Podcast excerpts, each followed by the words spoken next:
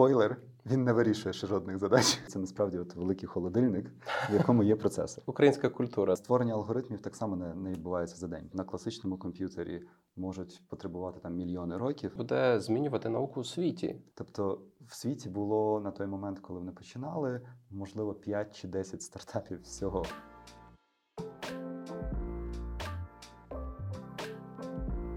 Привіт!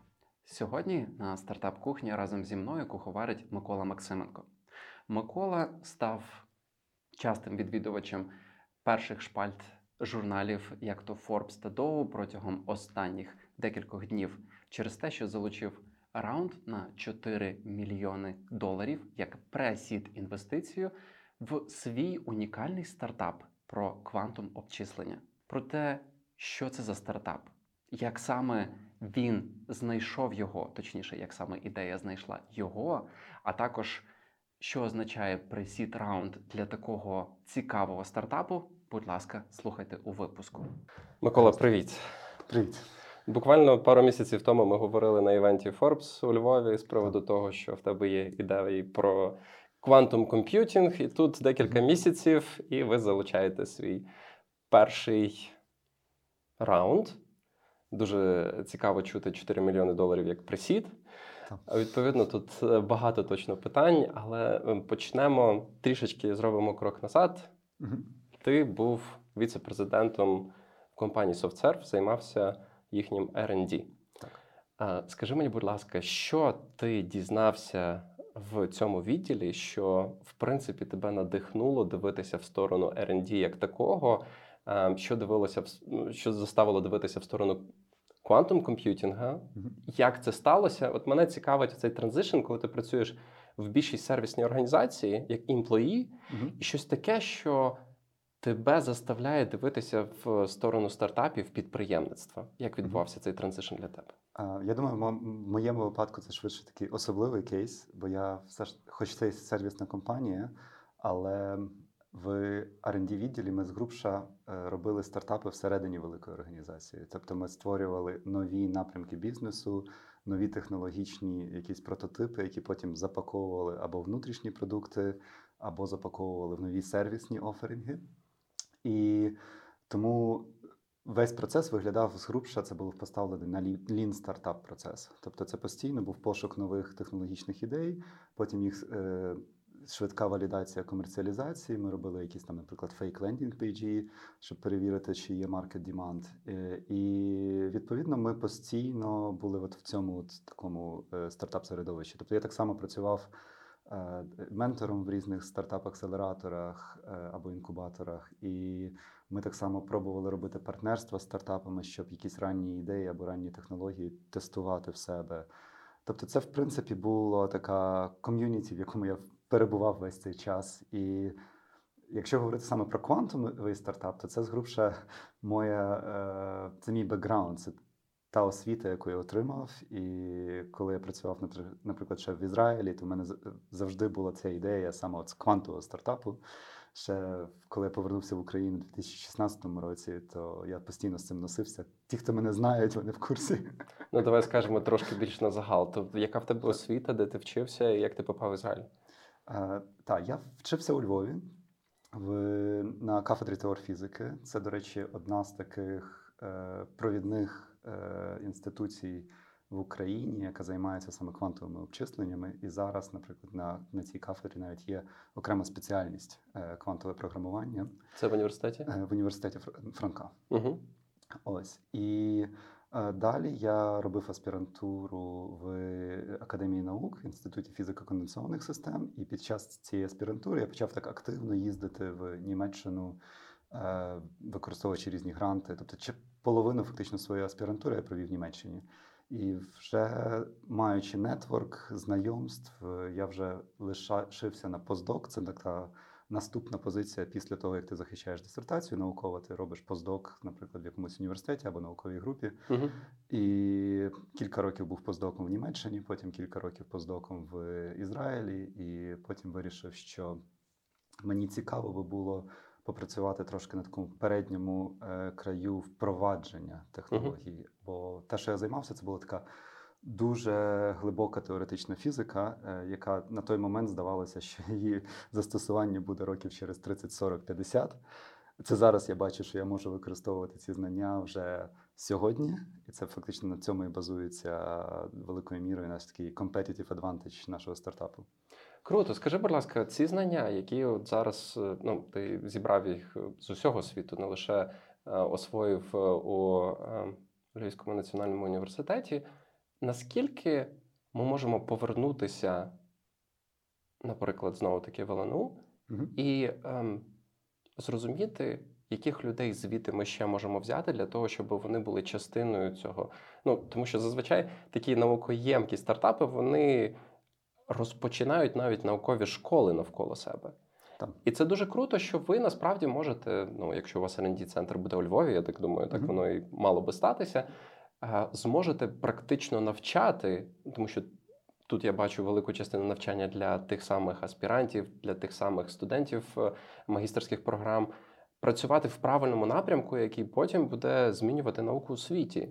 Так, це дуже хороший поінт. Ми насправді ще коли я працював в софтсерві, ми започаткували програму. Тобто я драйвав вже там цей quantum computing напрямок, Угу. і ми започаткували е, разом. е, В принципі, це започаткували ЛНУ, але за підтримки потім софтсерву е, магістерську е, програму по квантовим обчисленням.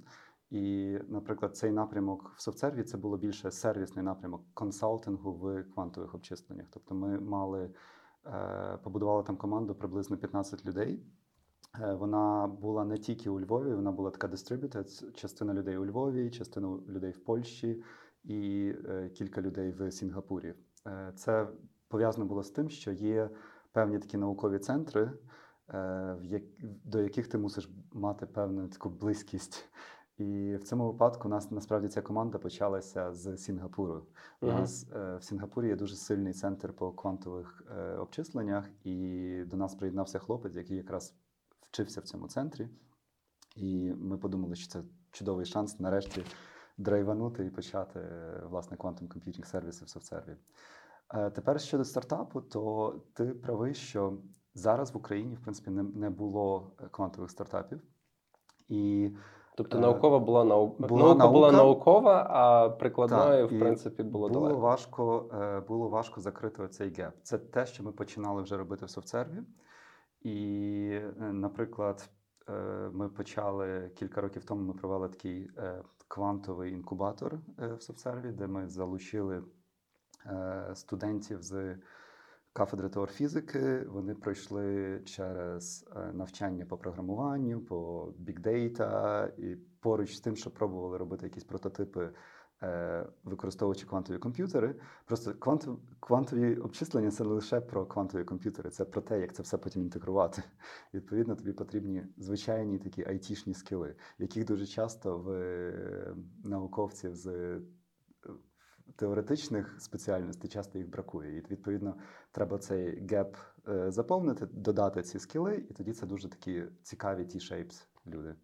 Ну, це звучить дуже круто. І давай тоді для аудиторії трішки розшифруємо, що ж таке квантові обчислення, бо я боюсь, що слово квантові тут найчастіше звучало як частина а, якогось нового high-action movie, типу Avengers або там Та ем, Оса і Мураха. Знаєш, відповідно, давай трохи розберемося, що ж це за quantum computing, е, навіщо він потрібен, які задачі, в принципі, прикладні він зараз може вирішувати. Ем, так, спойлер, він не вирішує ще жодних задач. Ну, я бачив е, в твоєму бліц інтерв'ю на Forbes, що в принципі зараз quantum комп'ютери знаходяться на етапі лампових моделей 40-х-50-х років. Це такі великі машини, які напевно ще їдять перфокарти. Відповідно, знову таки не завжди рівні, та. не завжди відоме слово перфокарта, але все-таки що вони можуть і куди ми рухаємося з цим. На, на даному етапі це швидше е, такі системи, які вкладаються в стек, я б сказав, high performance computing. Е, тобто це ті задачі, які зараз вико- виконуються. Те, що обвалить NVIDIA. Вона не обвалить NVIDIA. Я б сказав, що це буде доповнювати одного, тому що е, квантові комп'ютери вони не замінюють е, класичні комп'ютери. Вони, Мгм. вони на класичних задачах, які виконують класичні комп'ютери, вони можуть бути навіть повільніші. Вони виконують ті задачі, які класичні комп'ютери не можуть виконувати. Е, і давай наведу кілька прикладів. Звідки це взагалі ідея взялася квантових mm-hmm. комп'ютерів? Це фізики про це думали вже давно, тому що є е, необхідність дуже часто симулювати якісь фізичні процеси. Наприклад, в тебе є е, симуляція потоку рідини або симуляція нового матеріалу, який ти хочеш е, синтезувати. І ти спершу на рівні буквально е, електронів і атомів мусиш побудувати там градкову структуру цього матеріалу і порахувати, яка буде електронна структура в в цьому матеріалі. Потім це буде визначати певні його властивості. Ну але коли ти маєш на увазі побудувати, ти маєш на увазі якусь програмну модель. Програмна модель, так. Цифровий, цифрову копію. І ми дуже дуже дуже обмежені е, в таких задачах. Тобто, ми не можемо на класичному комп'ютері побудувати, наприклад, модель. Е, ось цього столу ідеально. Тобто ми робимо якісь певні наближення. Угу. І якщо ми хочемо якийсь новий матеріал вигадати, то відповідно, і ми не знаємо цих наближень, то відповідно ми дуже обмежені. і Нам треба багато експериментувати, йти в лабораторію, робити досліди, і е, ці досліди, досліди часом провалюються. Це все дуже дорого. Е, Було б набагато краще, якби ми могли зробити е, такий собі digital twin цього матеріалу і перевірити всі ці властивості. Власне, Ще буквально 50 років тому і більше люди пробували це робити, і вони зіткнулися з ситуацією, коли е, для того, щоб описати кожен атом в і електрон в цьому матеріалі, тобі дуже швидко починає бракувати computational е, memory, е, пам'яті комп'ютера, і так само обчислювальних потужностей, щоб рахувати крок за кроком динаміку, наприклад, електрона. І це привело до того, що люди почали думати, а щось робиться не так. Тобто, можливо, природа рахує якось інакше. І, наприклад, Річард Фейман він запропонував, що а давайте подивимось на квантові обчислення. Природа використовує квантову механіку для обчислень. І якщо ми, наприклад, використаємо властивості квантової механіки, то частина. Е, частина цих обчислень може значно спроститися. Власне, квантові комп'ютери вони використовують фундаментальні властивості квантової механіки для того, щоб е, щоб симулювати певні задачі, які, наприклад, на класичному комп'ютері можуть потребувати там мільйони років. На квантовому комп'ютері це може бути в реал-таймі, там за кілька секунд або хвилин може просимулюватися. Що ж таке квантовий комп'ютер? Е, це комп'ютери, в яких замість класичних одиниць інформації для початку е, бітів, або е, які є нулик або одиничка, ми працюємо з кубітами. Це є фактично квантова одиниця інформації. Це в реальності це може бути, наприклад, атом з двома енергетичними рівнями для електрона, який живе на цьому атомі. І так звана двостанова система. І в, з математичної точки зору це є одиниця інформації, яка живе на сфері. І в нас є не лише два два стани, нулик або одиничка, а в нас є всі можливі повороти оцього вектора на сфері. І ми фактично вже можемо за одним кюбітом закодувати нескінчено велику кількість можливих станів. Дякую Sigma Software Labs за те, що запрошує стартап-кухню писати наші епізоди у них на студії. Чи чи це клі? Ну, О, тобто, це що... почали ми з одиниці інформації. Відповідно, угу. далі, якщо ми маємо систему цих кюбітів, е, то з'являється ще так звана властивість квантової сплутаності. Тобто ми маємо е, так звану властивість, коли ці ці кюбіти живуть в одному великому квантовому стані. З, з точки зору математики, це певний розширений простір, так званий Гільбертів простір. І, відповідно, з точки зору машинної пам'яті, е, оця проблема, з якою люди зіткнулися, що ми не можемо це е, зберегти в класичній пам'яті, але якщо в нас є така квантова пам'ять, то відповідно ми можемо оперувати цими всіма можливими станами з дуже маленькою кількістю ось цих кюбітів замість бітів. Добре, відповідно, у нас е, в звичайному комп'ютері може бути нолик або одиниця як так. мінімальний елемент інформації в кюбіті, це мінімальний елемент е, інформації в квантум комп'ютінгу. Цей е, елемент може представляти собою безкінченну кількість станів для якогось певного мінімального елемента, який так. використовується в обчисленнях. Плюс дуже важливий взаємозв'язок одного елемента з іншим елементом. Так. Відповідно, коли ми говоримо про якісь е, там не знаю, модуль модуля симуляції реального світу, ми можемо, наприклад, кюбіту присвоїти властивість певної молекули чогось.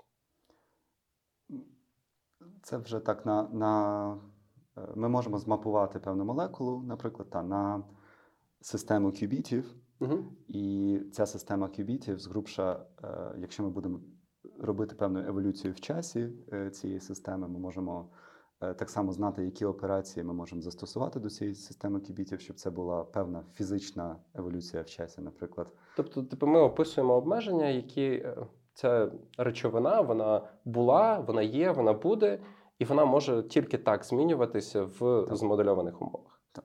Ну, нехай ми трішки зрозуміли, як це так. все запихнути в коробку, яка зазвичай для нас виглядає як системний блок, але можливо для квантум комп'ютінгу це як новий будинок. Ну як воно виглядає?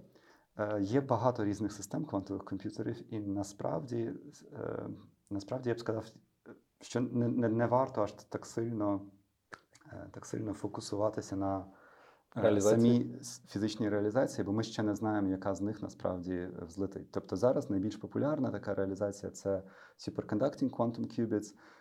Їхня особливість, така позитивна особливість в тому, що їх виготовлення є дуже простим. Це фактично ті самі друковані плати.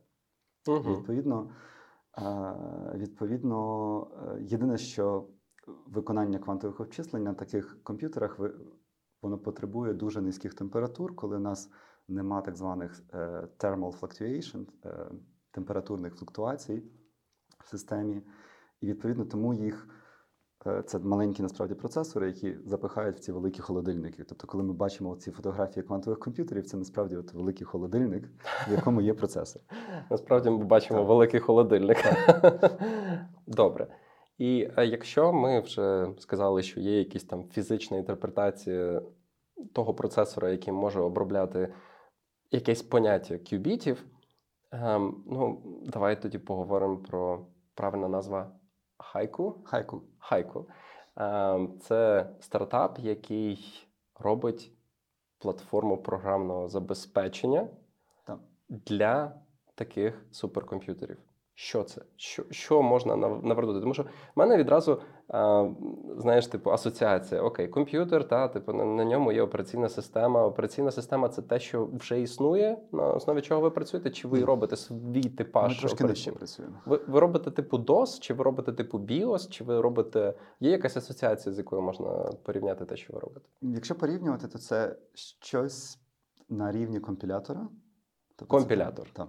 Угу. Тобто ви такі собі страус-трупи для е, нової мови програмування. Тобто, вам практично вам ще й потрібно мову програмування забезпечити. Ну, насправді ми вклинюємось в компайлер стек. Тобто, в нас Добре. є алгоритми, які вклинюються в компайлер стек. І якщо давай може розповім про стек. uh То в нас на на нижчому рівні є власне ці кюбіти, е, буквально hardware квантовий. Е, це можуть бути різні системи. Це можуть бути надпровідні системи, це можуть бути якісь оптичні квантові комп'ютери, це можуть бути так звані спінові квантові комп'ютери. Їх є дуже різні, багато різних. Це фізична інтерпрет... реалізація. Але поверх них є типово так званий control layer. Е, control layer – це є система, яка може базуватися. Зараз от NVIDIA, наприклад, робить control layer для квантових комп'ютерів, wow. де це система, яка керує електромагнітними пульсами, які впливають на оці кюбіти, щоб змінювати їхній стан. Uh-huh. І на на верхньому рівні цього контрол-леєра я згрубше маю інтерфейс, який вже мені дає елементарні логічні операції на цьому квантовому комп'ютері. Тобто для різних квантових комп'ютерів ці елементарні логічні операції вони будуть різними але вони дають мені так званий повний базис, який дозволяє мені будувати будь-які універсальні алгоритми. Ну знову мені хочеться якось е, прийти до тих стандартних е, ем, технічних... Давай по леєру продовжуємо. Та, та, та, Значить, Є в ну, тебе hardware layer, control layer, потім в тебе є assembly layer з грубше, який квантовий асемблер. Над квантовим асемблером квантовий компілятор, над квантовим компілятором в тебе є оцей application layer. З грубше uh-huh. Якщо ти хочеш зробити програму, наприклад, для Монте-Карло симуляції для фінансів, uh-huh. ти працюєш на application layer, і на виході ти маєш квантову програму. Пізніше її компілятор транслює в квантовий асемблер. Квантовий асемблер запускається на хардвері. Добре, тобто е, те, що зараз робить е, Nvidia, практично дозволяє нам абстрагуватися трішки від того, як воно буде реалізовано Так. на фізичному рівні. Ми можемо працювати з якимись певними операційними універсальними абстракціями. І знову таки, ви ем, над, над таким собі асемблером, який а, актуальний для квантового комп'ютінгу. Так, ми працюємо на вищому рівні. Ми працюємо трохи нижче аплікейшену, але вище, ніж квантовий, е, квантовий контроль. Добре, е, що є в світі з цих блоків? Чи зараз все паралельно розвивається, Ну, паралельно розробляється? розвивається. Тобто є багато, є open-source якісь е, ініціативи, є е, багато маленьких компаній, які фокусуються на конкретному стеку, і це дуже часто пов'язано якраз з цією науковою експертизою. Наприклад, е, оцей control layer, який NVIDIA розробляє, вони розробляють в партнерстві з ізраїльською компанією Quantum Machines. Ми з, з хлопцями з Quantum Machines в той самий час були, наприклад, в Weissman інституті, тобто я їх дуже добре знаю. Потім е, є ряд компаній, які працюють на рівні хардверу і роблять різні архітектури хардверу, квантового хардверу, тому що невідомо, яка з них буде найбільш стабільною і зможе заскейлитись. У нас зараз це є невизначеність. Тобто ми не знаємо, яка з архітектур буде найлегше скейлитись і найдешевше. Далі е, є ряд компаній, які працюють над оптимізацією власне алгоритмів в цьому квантовому компіляторі. І це е, їх не так багато насправді, але вони є. І є ряд компаній, які працюють над аплікейшенами. Тобто вони йдуть до вертикали, наприклад, до великого банку, і допомагають їм зрозуміти, як алгоритми великого банку будуть мапуватися в майбутньому на квантум, е, на квантові обчислення. Це є важливо для банків вже зараз, щоб розуміти, е, де буде disruption, е, де е, їм потрібно вже зараз фокусуватися на створенні цих алгоритмів. Тому що хардвер займе нехай на наступних 10 років, щоб ми дійшли до того практичного хардверу.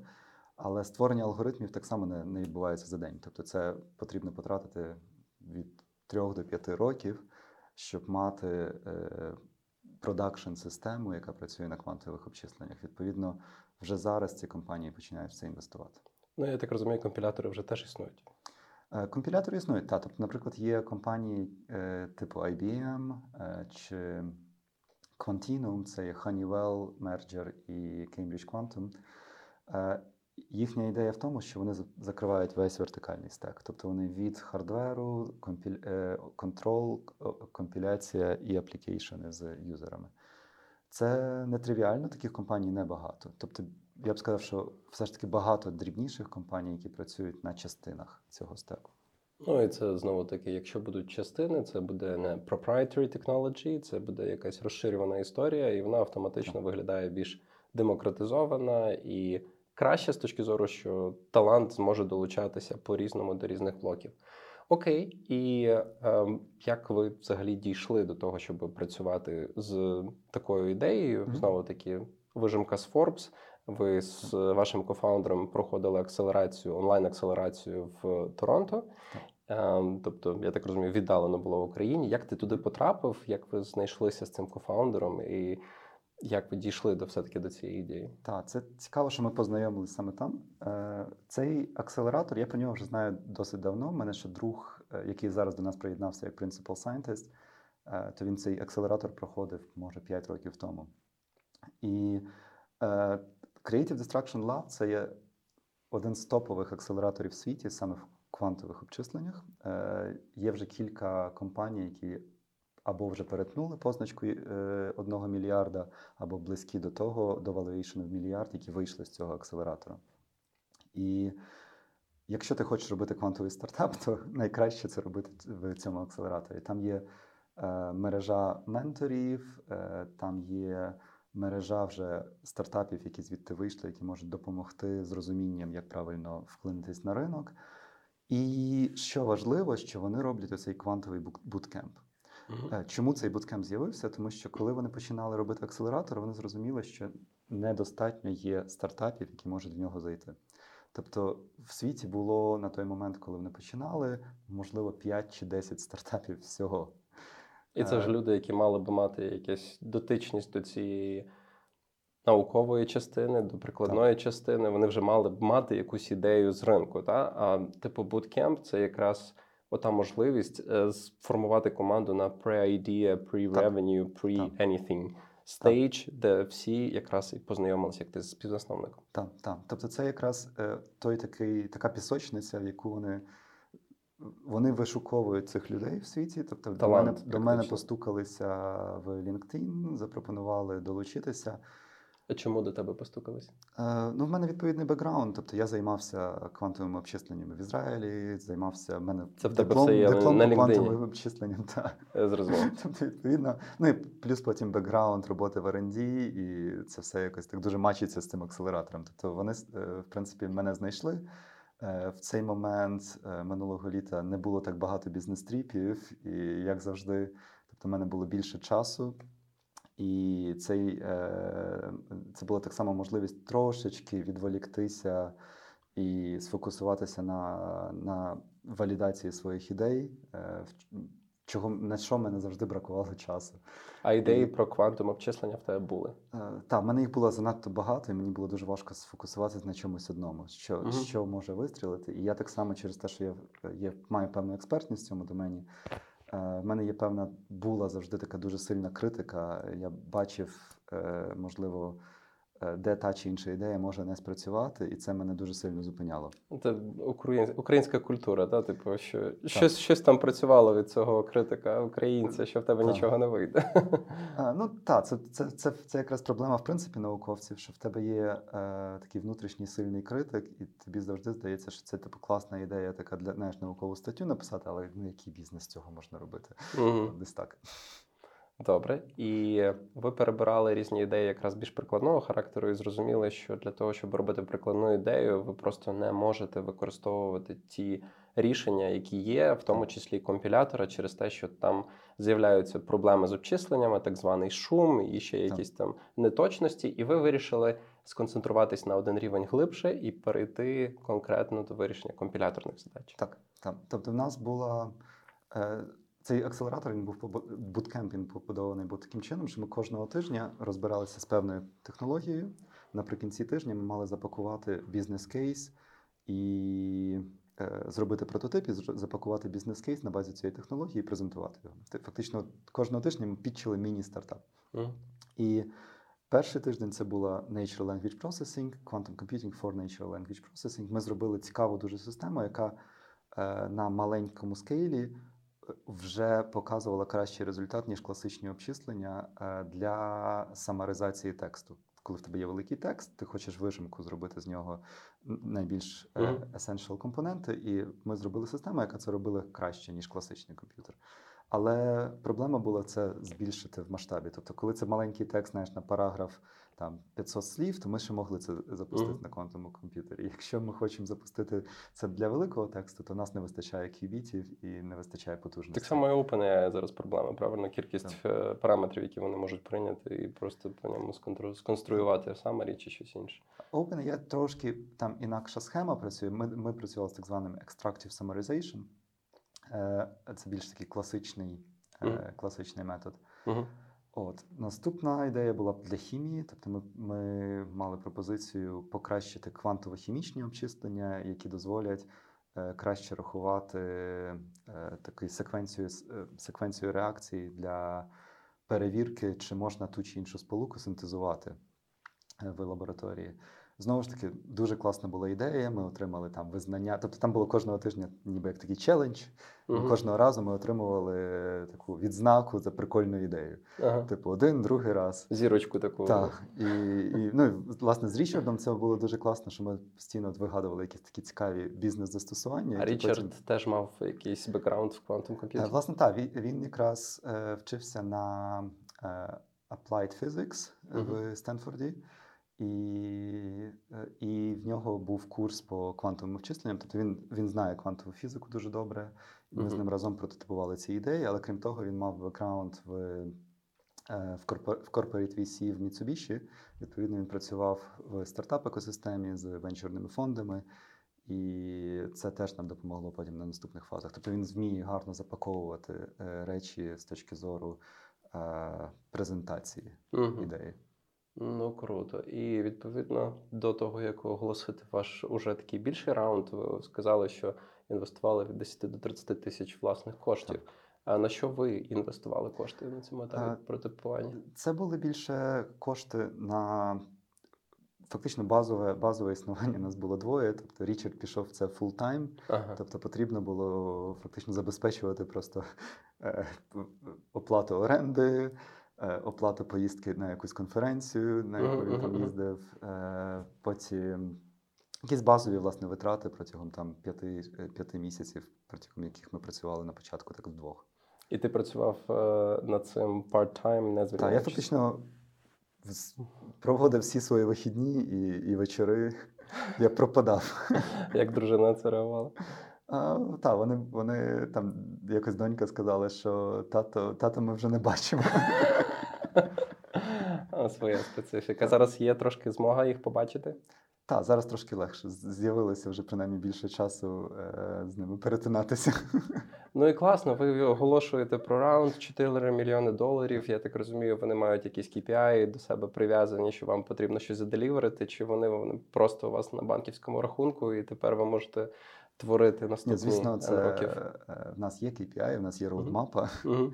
Ми знаємо, що ми хочемо досягнути там наступних 6 місяців, 12 місяців і 18, і 24. Але всі гроші вже прийшли, чи вони якось розписані траншами? Ем, е, Ми отримали в принципі гроші від всіх інвесторів, тобто ми вже стартуємо.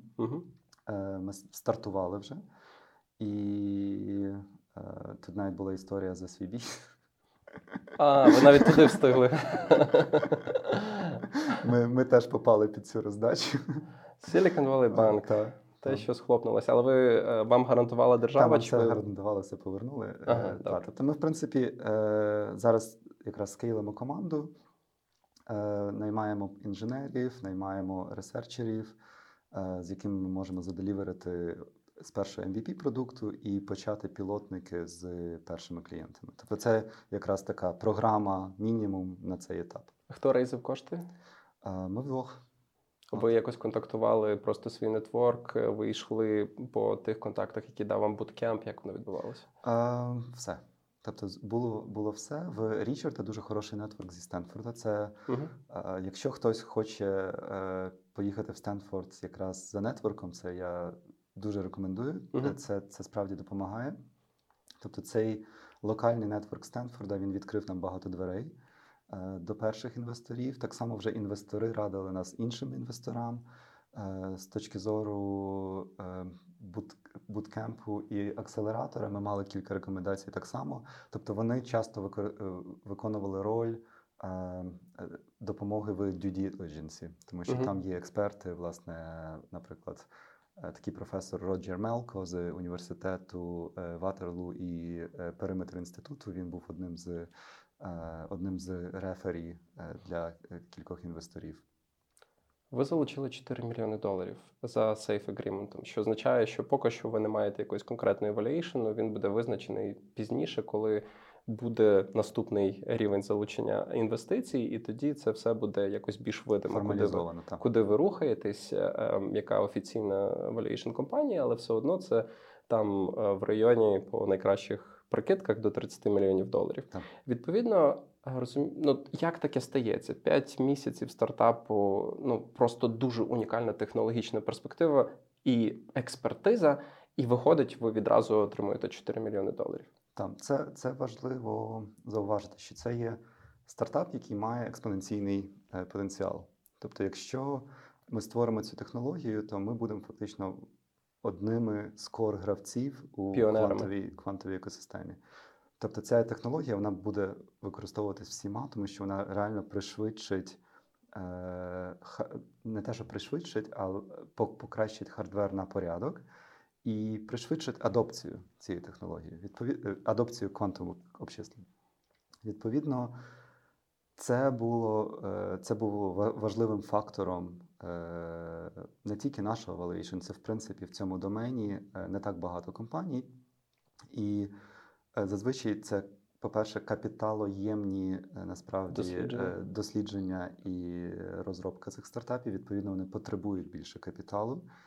І е, valuation, він та він визначається специфічною унікальною експертизою фаундерів. І так само IP, бо ми, ми фактично зареєстрували патент е, зараз. У нас є кілька планів на наступні патенти, які ми зараз якраз розробляємо. Тобто, це е, в рамках цього раунду ми так само е, зафайлимо кілька додаткових патентів, і оця інтелектуальна власність, вона все насправді акумулює оцю загальну вартість компанії. Микола, у нас сьогодні, на жаль, обмежений час. Я би ще насолоджувався цією розмовою дуже дуже довго, і я думаю, що ми обов'язково поспілкуємося про ваш прогрес через декілька місяців. Дуже круто, що у нас такі високотехно... ну насправді діптек, тому що діптек зараз називають і роботу з базами даних, і ML, і, і, і взагалі просто програмування іноді можна діптеком назвати. Але у вас діптек, діптек. The most true tech that, that there is possible. Відповідно, дуже сподіваємося, що у вас буде вдаватися розвивати і переходити на новий рівень, а також що. Навколо цього в Україні у нас буде зростати експертиза саме в квантових обчисленнях. Будемо сподіватися, що школа тут буде Я в це дуже вірю. В Україні загалом дуже добра школа теорфізики. Е, в нас е, є школа, наприклад, Ландау в Харкові, школа Боголюбова в е, Києві і у Львові. І це, це одні з кращих шкіл насправді в світі теоретичної фізики. Відповідно, у нас дуже хороша база. Потрібно фактично заповнити оцей геп між е, теоретичною наукою і практичною реалізацією. Будемо сподіватися, що нам вдасться. Так. Дякую, Микола. Дякую тобі.